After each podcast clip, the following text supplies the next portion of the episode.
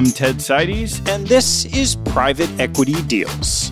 This show is an exploration of deals in the private markets. Through conversations with private equity managers, we'll dive into individual deals to learn about deal dynamics, companies, and ownership that make private equity a force in institutional portfolios and the global economy.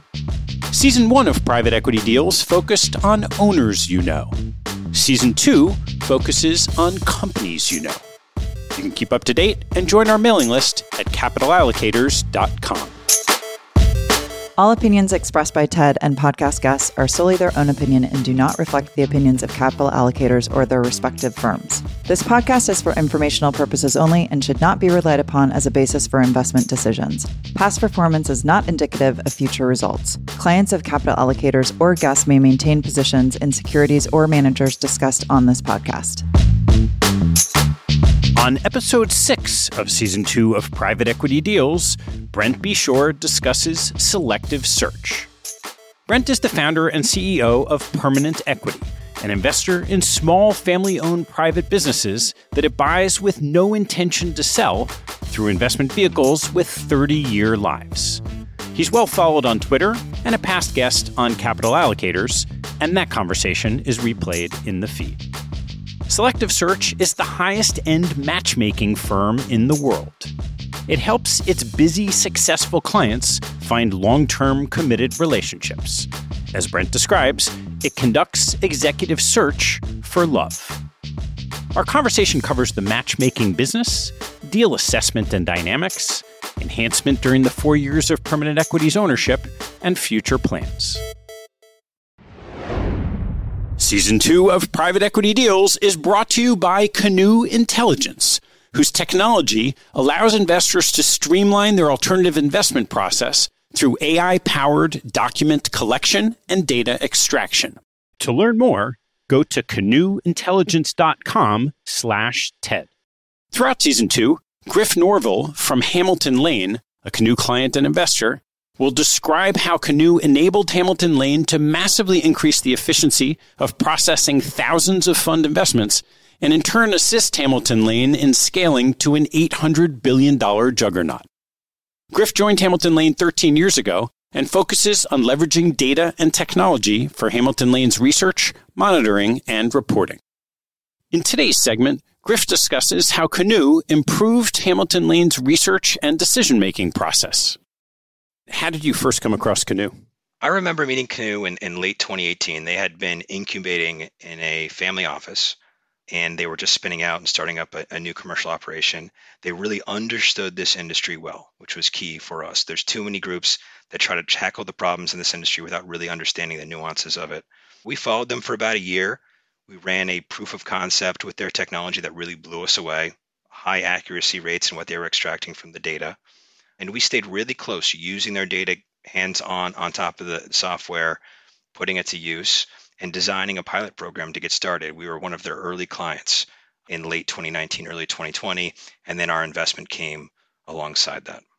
What was the impact on your operations process from using Canoe? So you remember our strategy here is to expand the scope of the number of managers, the number of commitments we're tracking, and the depth.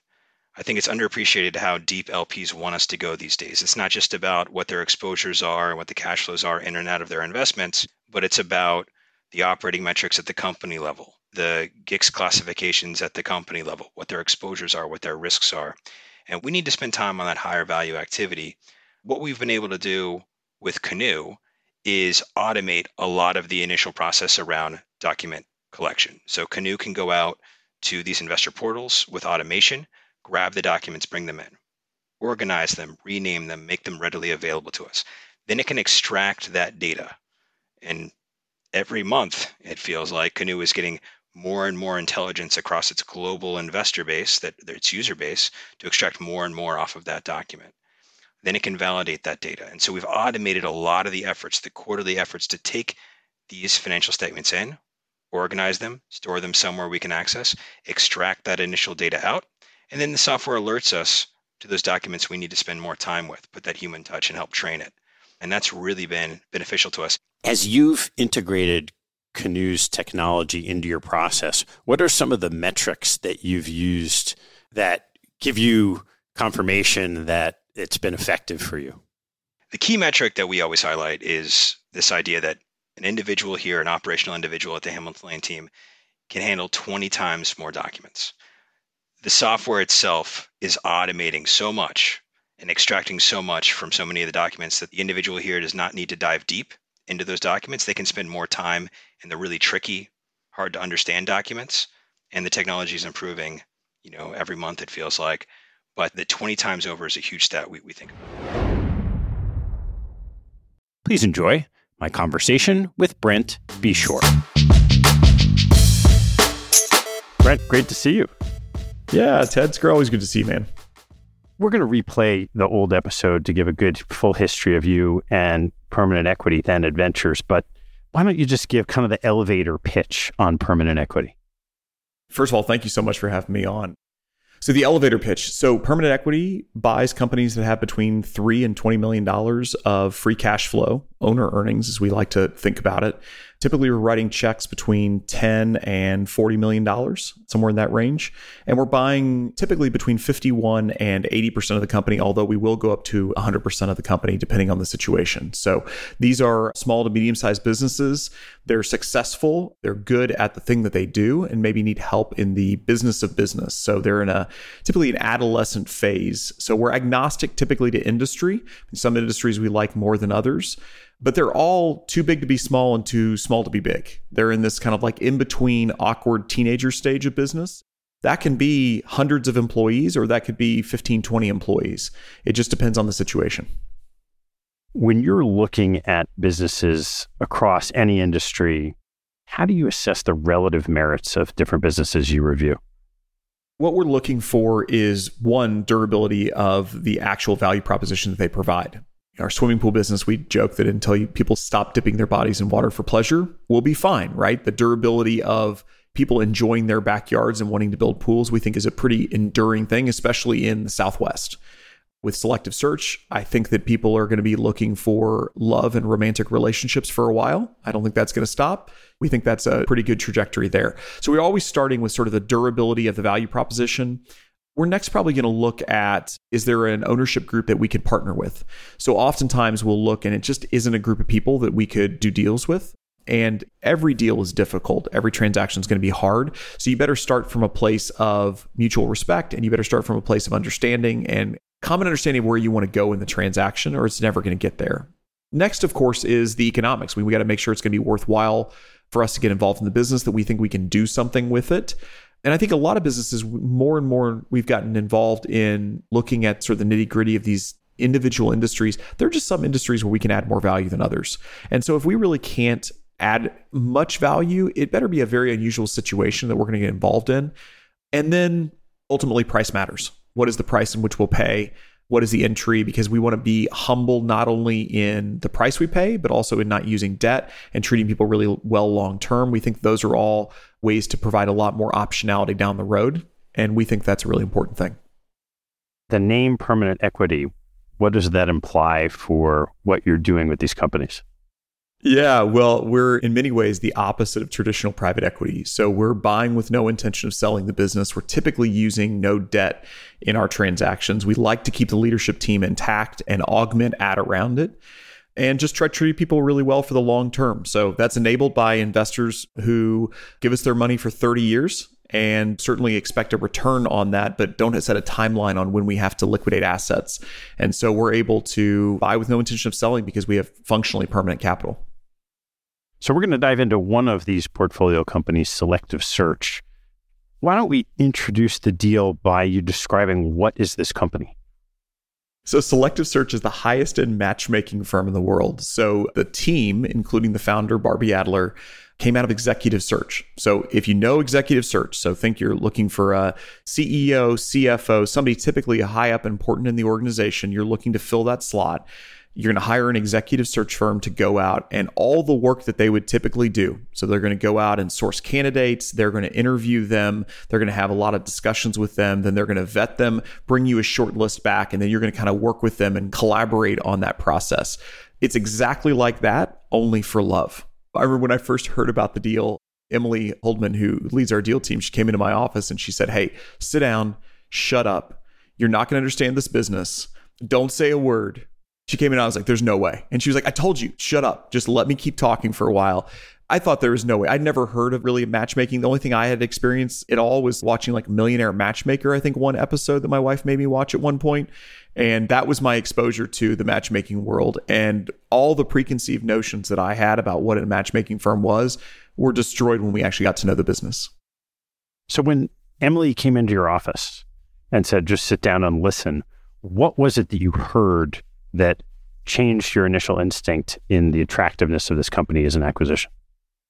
I was trying to think about what the business model would actually be. I mean, it's like, are you hosting events and you have people kind of come to mixers? All the preconceived notions that I had from TV shows and from the movie Hitch, all those weird things, I'm like, there's no way that there's a business here. Now, when she said, hey, stop, it is matchmaking, but I have to tell you, think about executive search. Would we ever get involved in a highly specialized, excellent executive search firm that specializes in maybe a, very unusual niche in the world?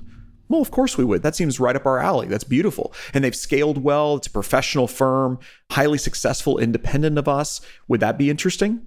Of course, that'd be interesting to us. Oh, okay. Well, that's what this is. So, how does it work? Exactly like executive search. So, you as a client come to selective search and say, I'm looking for a long term committed monogamous relationship. So, this is not a dating service.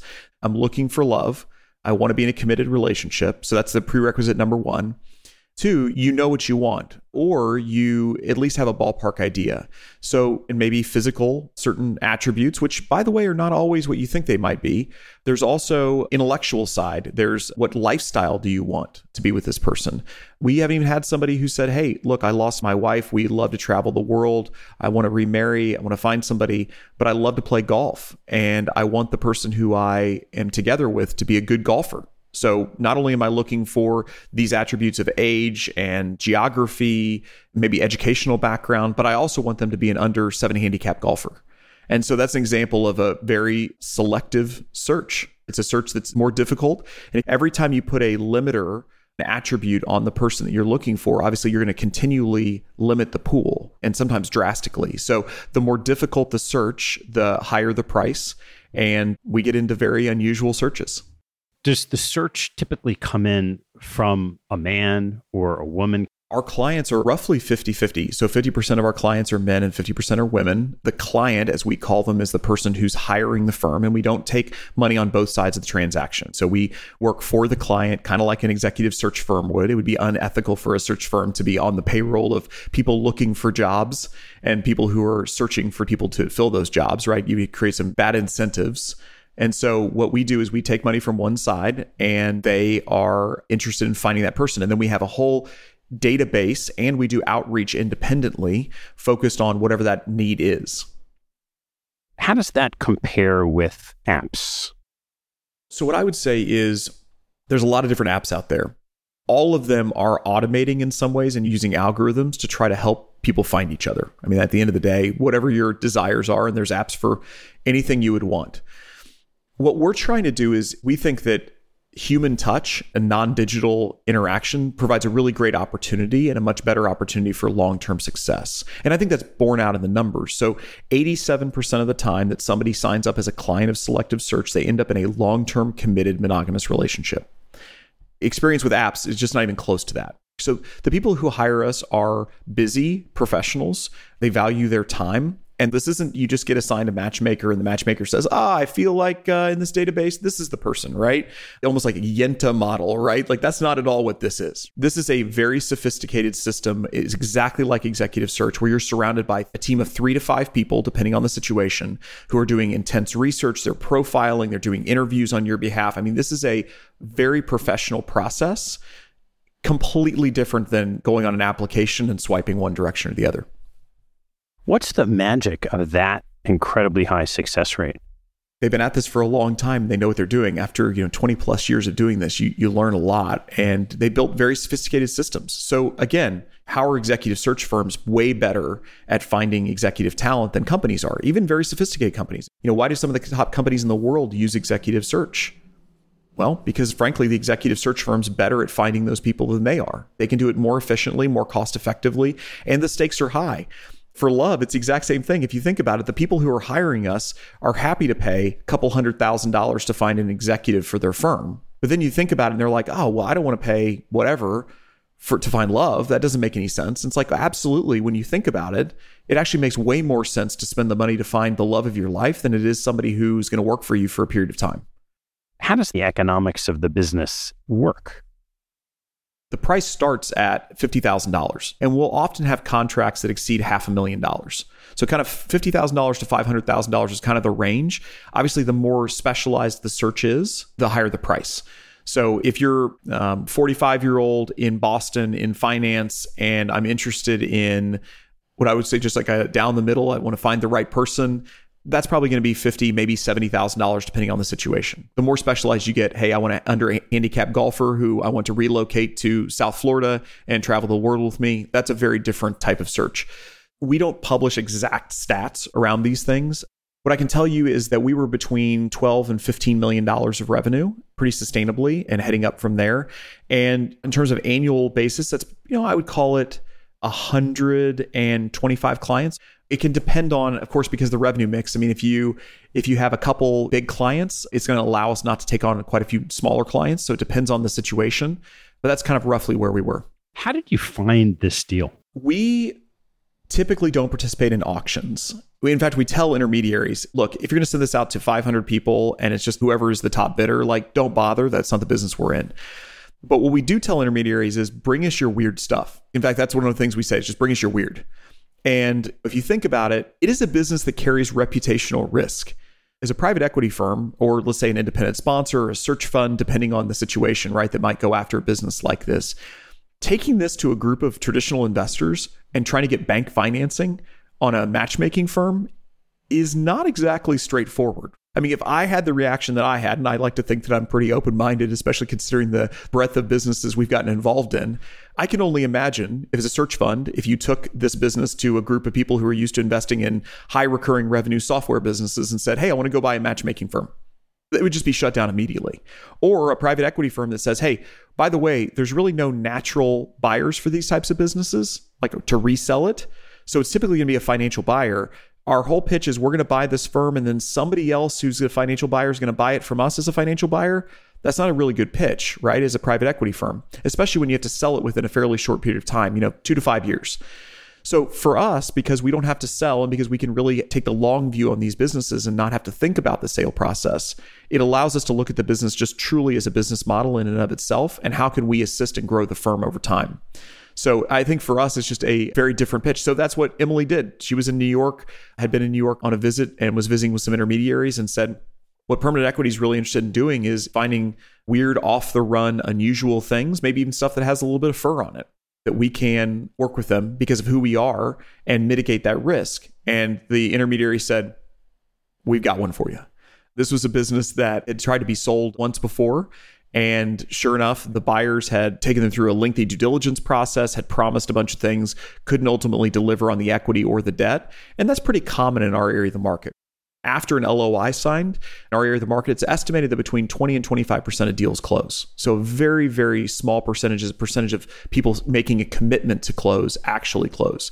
And so for us, look, we're happy to get second. We're happy to come in and look at a deal that maybe has gone bust because there's a lot of things that we're doing so differently than traditional private equity that allows us to close when other people can't. So I'm hesitant to ask, but I think I have to. What was the diligence process like to make sure that what you were seeing in the stats actually worked? We did interviews with almost every single person on their staff. We looked at extensive files this is a very personal process. I don't want to get involved in people's business. No one at the firm here knows who our clients are. I mean, we'll know very broadly types of clients, but we didn't want to get involved in whose love life are we involved with or not. And especially because we deal with not only lawyers and doctors, professionals, we also deal with celebrities. A lot of people in the finance industry use selective search, deal with some very wealthy people. So it was good for us to be able to very broadly look at the profiles of them. And then we were able to go in and actually talk to some of the previous clients. And that process was interesting to hear from their sides what was the good, what was the bad, what could have been improved. And look, the success rate was another one we had to verify. So we had to go back and say, okay, show us all the clients that you signed up. How do we know at the end of that process? And they showed us exactly how they offboard a client and what it looks like to renew a contract. renewal process is also an interesting one, right? Because renewal means, well, you kind of were unsuccessful, but maybe unsuccessful for the right reasons. Typically, a contract is going to be a year long and limited to a certain number of matches. Now, most of the time, don't even get close to that time period and don't even get close to that number of matches, right? It's kind of the insurance policy. But look, occasionally somebody will get into a relationship and the clock will run out on the time and they'll say, you know what, it actually didn't end up working out that person, but I love what you guys did. I believe in what you're doing. I want to work with you again. So can we do another contract? The company's happy to do that. So we went through and really diligenced the people, we diligenced the process, we looked at their technology stack. They did a full integration on Salesforce. I mean, this is not a unsophisticated sort of backroom operation. This was a highly professionalized firm already that we believed we could really add another layer of sophistication. It was also important to understand what is the talent base of the company. It was important to understand what are the power dynamics within the company. What's the history of the company? I mean, all the things you'd want to do in due diligence, right? Once we made it past that, it was really just an excitement about the future and what could we do and partner together? What projects did we want to take on? So, as you were doing that diligence, you mentioned a lot of these businesses are kind of in that teenage years. What aspects of selective search did you see in that research process that you felt like there's something you could really move the needle on? Yeah, I would say sales and marketing were a really big one they were spending quite a bit of money on marketing as a percentage of revenue. And if you have ever flown and looked at magazines, so they were in a lot of the airline magazines. So if you look like there'll be matchmaking ads, those are us. Selective search is typically the buyer of those ads. They were spending a lot of money in other magazines and sort of traditional media. And then they had started spending quite a bit of money with a firm that promised them online leads. And we could see that their lead conversion was just not very good. They were generating a lot of volume of leads, but the quality of the leads were just not converting at nearly the same rate. So we knew that there was an opportunity just sort of in the marketing advertising space. The other thing was they had policies in place, and for very good reason, that they weren't really grading their leads. So if a lead came in, a matchmaker would then call them no matter what. So even if the person was clearly unqualified, the rules around it was that, hey, look, we don't know who's qualified and who's not. And we've got stories about person looked one way and got on the phone and they were actually a great client. So the policy of the firm was just covering up as leads increased. It actually decreased the effectiveness of the sales team because the sales team was just trying to go out and just shotgun everything. What did you see as some of the risks in the deal? The risk is reputational risk. I mean, if you think about it, we are connecting people in a very personal, very intimate sort of way. We are coaching them and we're vetting them on both sides to be honorable and to be kind. But look, at the end of the day, love's messy. And I think that was just one of the things that I think the firm has shockingly little controversy that happens as a result of their matchmaking. But look, people get emotional and things happen and people's feelings get hurt. And so I think that was certainly a risk that you just don't know what you don't know. And what happens in this process was concerning, at least initially. I certainly got a lot more comfortable after understanding the vetting process and how detailed the interactions are. And one of the things I thought was really concerning, I guess, in the beginning was that we were sort of participating in something that felt unethical. If it was something that was just like, this is for wealthy people to basically be set up on a whole bunch of dates, that's not something that I'm personally super excited about.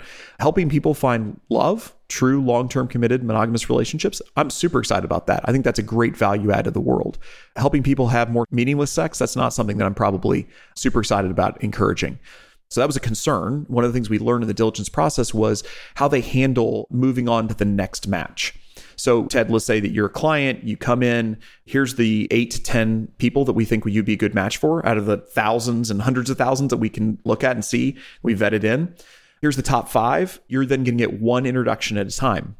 That introduction is going to be highly connected we're going to be involved in the process of when are you going on a date? How are those interactions looking? We're checking in with you often. So this is not sort of a, okay, you two go figure it out. I mean, they're in some t- cases setting up the dates or helping plan the dates, right? So this is a very involved, in depth process.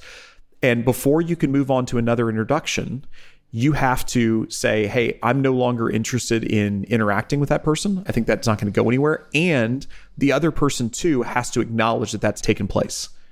So it has to be a double opt out on both sides, and we will not make another introduction until we've heard from both sides. So you can't be dating three women at the same time or some woman dating four men at the same time or something like that. It's got to be one at a time and it's got to be completely committed and focused on that person. How do you think about the competitive dynamic, say, with these apps or other similar services? Yeah, so there are other matchmaking firms. I would say that matchmaking as a industry, if you want to call it that, is about as old as time. Been a long time that people have been trying to connect people to find love and connect people in marriage. So there's a lot of competition if you think about it from that case. There's very few firms. There's one in Europe and another one in the United States that kind of are in the same ballpark of what we do. And I think we match up very competitively with both of them in terms of apps, like we're very unconcerned with apps. In fact, almost all of our clients at some point have used apps and experienced, I think, what a lot of other people have, which is you have to spend a lot of time and you have to wade through a lot of garbage to maybe find some diamond in the rough. Now, look, a lot of people, they're happy to do that. It can be exciting. I think that wears pretty quickly on people. You know, I have a lot of friends now that are trying to get remarried or maybe trying to get serious about love, maybe for the first time. And I don't hear a single one of them saying, Oh man, you know what I absolutely love to do is go on Tinder. It's amazing. Or Match.com. It's been a fantastic experience, right? It just doesn't happen. There certainly are people who have found love, but it's always a, whoo, I had to wade through a lot of stuff to get to the right person. And look, for people who are busy and successful, which is typically our client base, they just don't have time for that. They don't have the emotional energy for that. They've got a high opportunity cost on their time. And for them to be able to hire a team of people that can handle a lot of this stuff is a no brainer. I'd love to turn to your actual acquisition of the company. What was the ownership of it like before you got involved?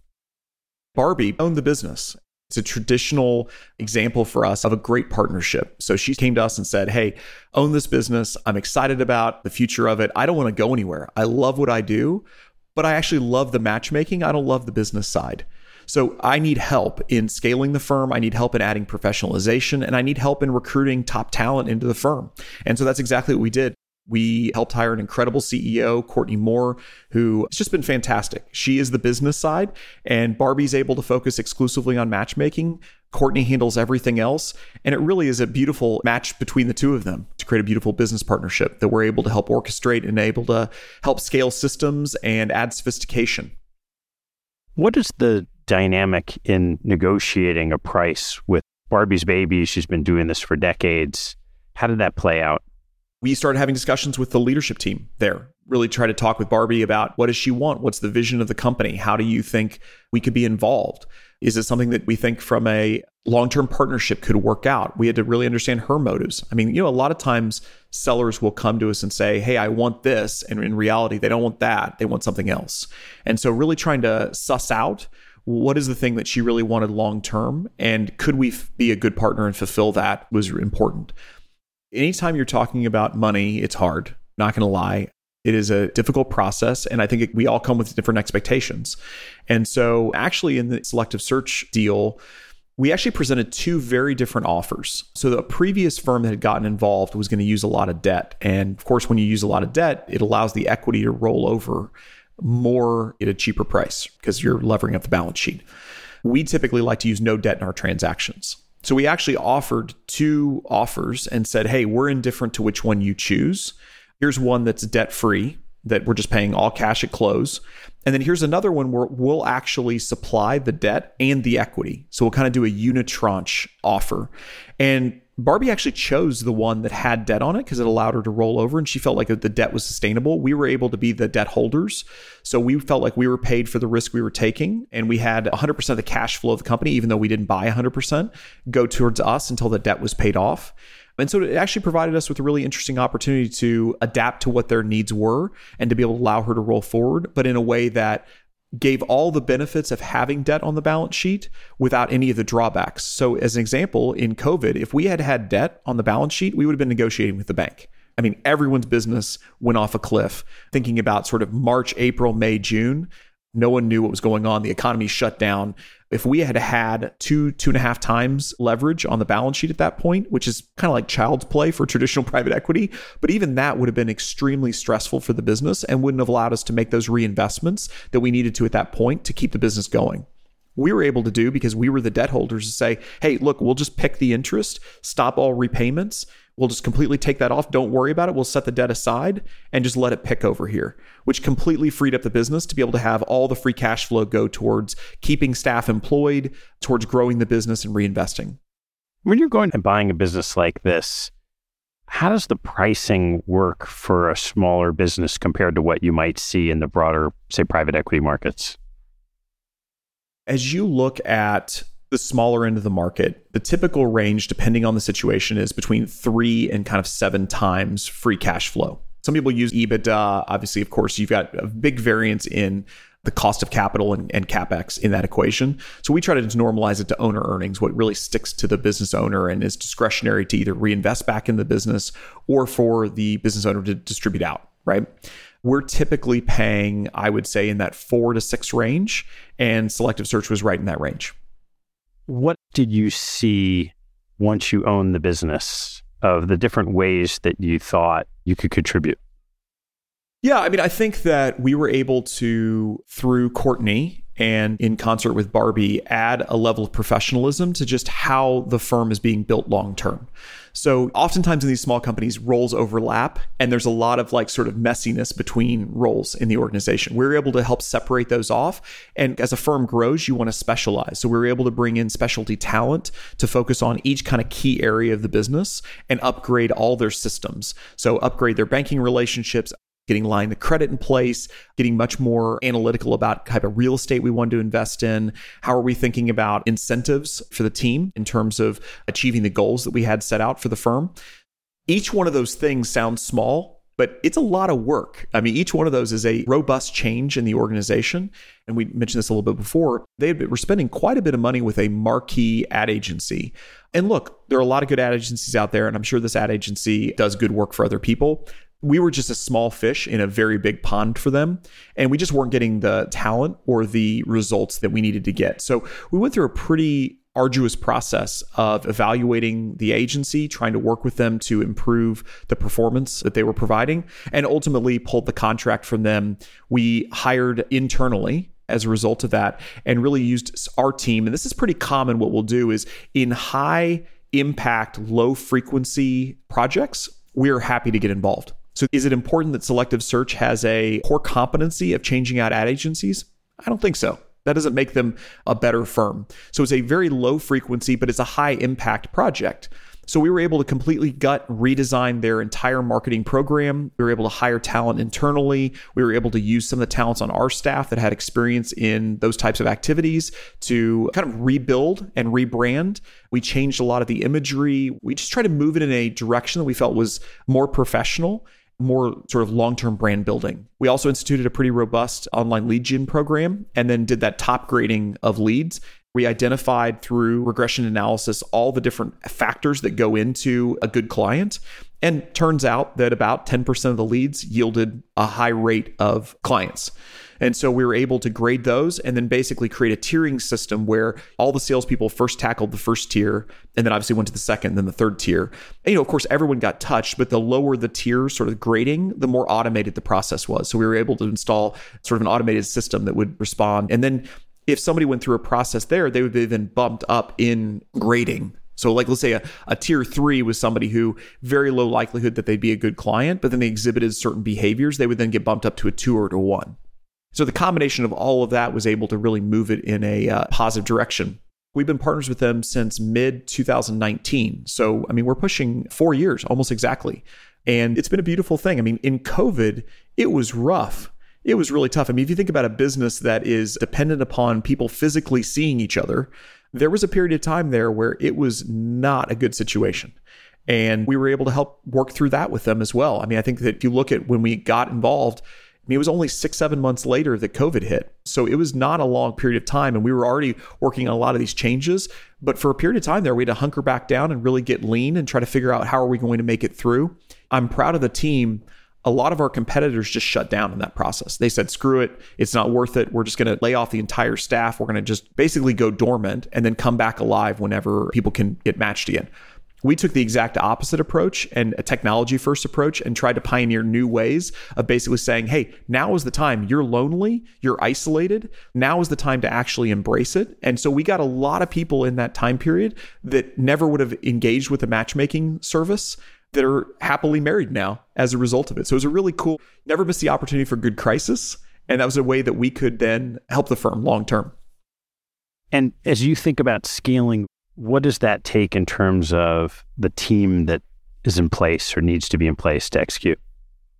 One of the things that we've been excited about is as the sophistication of the firm has increased and the systems have increased, the ability for each matchmaker to take on new clients has also increased as well. So the more organized we can be and the more professional we can have the team, uh, the more the capacity. So that's been a driver of the business as well. It really depends on the style. It's hard to say exactly how much a matchmaker can take on. It's a little bit of a feel because, of course, somebody who's going to be a half million dollar client is going to need a different type of service than somebody who's getting a $50,000 contract. So it just really depends on the individual situation. So now you're four years in. We've talked about some of the changes you made the bumps in the road of COVID. As you look out from here, what are you thinking about doing with the business? I think that we're on a good growth trajectory. We feel really great about the team. A lot of these businesses that we own, if you can just compound over a long period of time and just provide stability, the outcomes are fantastic for everyone, for the buyer, for the seller, for everyone involved, really everything. I would say the holy grail for us in that business, we always have these like sort of big goals if we can kind of shift things the big goal would be looking at matchmaking as being a core service that companies would offer to employees, almost like an insurance product. If you think about it, the number one factor in happiness is being in a long term committed monogamous relationship. Every study says that you're healthier, you're happier, you're more productive at work. And yet we treat that, and for very good reasons, as sort of being taboo. Like, well, that's your personal life. Keep your personal life at home. Don't bring that into the office. I think we're seeing a shift in that, and we're hoping that Selective can capitalize on that shift in being able to go to companies and say, look, the best thing you can do for a top performing executive who is going through potentially a divorce or a death being able to, when the time is right to be able to offer them services where they can stay focused on work and be able to really enhance their personal lives like what an incredible gift to that employee and it serves the company very well so I think that that is the next kind of frontier. And we're starting to think about pioneering products in that way. I would say the other area that we've looked at and we've not really because business has been so good kind of the core business but what we've looked at is potentially going down market and i mean look $50000 is a lot of money as a starter and it goes up from there let's just call it what it is you have to be a person of significant means in order to access selective search services and in fact, the number one reason why people don't choose selective search is the price. And I mean, look, it's worth it, but it's still expensive. There's some things that we have been experimenting with and kind of testing and trying to skinny down the product in certain situations to be able to offer sort of a light program that could get that price down to maybe be half or even less than that that could then access another tranche of people that we think could be benefited from the programs. You mentioned a similar firm, one in Europe and one in the US. How have you thought about consolidation? Yeah, we've thought about it. It doesn't particularly make sense, I don't think, in this way, in the sense that we've got robust systems. We can hire more matchmakers, we can access talent, we can go out, and we are growing the firm. It's such greenfield that it's not really like a zero sum, like you're taking market share. It's not like the right way to think about it. So I feel like where consolidation really makes sense is when it's sort of a fixed pie and you're trying to add on more pie slices to your side of the pie to get more synergies into the business. With this, it doesn't really add synergies to buy other firms or to have mergers for the most part. There might be products that we might add down the road, but organic growth is actually more valuable, I think, than acquisitive growth. And really as an industry, yes, they're competition, but we don't actually look at them necessarily as competition in the traditional sense. Like we want them to be successful. The more successful those other firms can be, the more successful the industry as a whole. The biggest competitor to using selective search is not that they go to another firm, it's that they don't use a matchmaker. So we want to encourage more and more people to use a matchmaking firm and sort of destigmatize it. That to me is the path to growth. How do you think about rolling out those marketing messages, whether it's this new corporate product initiative or just broadening people's awareness of the business? We have marketing efforts that are, I would say, directed at people in the moment that are interested in finding love, of course, but we also are trying to normalize what matchmaking is as an industry. And there's a lot of press hits. I mean, so we have a pretty robust PR campaigns that we try to institute. And you'll see you'll see Barbie as an example quoted in Forbes or the Wall Street Journal. Mean, you know, it's often around Valentine's Day or something like that. It's kind of a cute, cheeky piece in one of those. But try to normalize that this isn't like sort of a backwater weird thing that you should keep hidden. This is something that should be celebrated in the same way that finding great executives for a company. There's nothing weird about it. it just happens to be that you're finding them for a different context.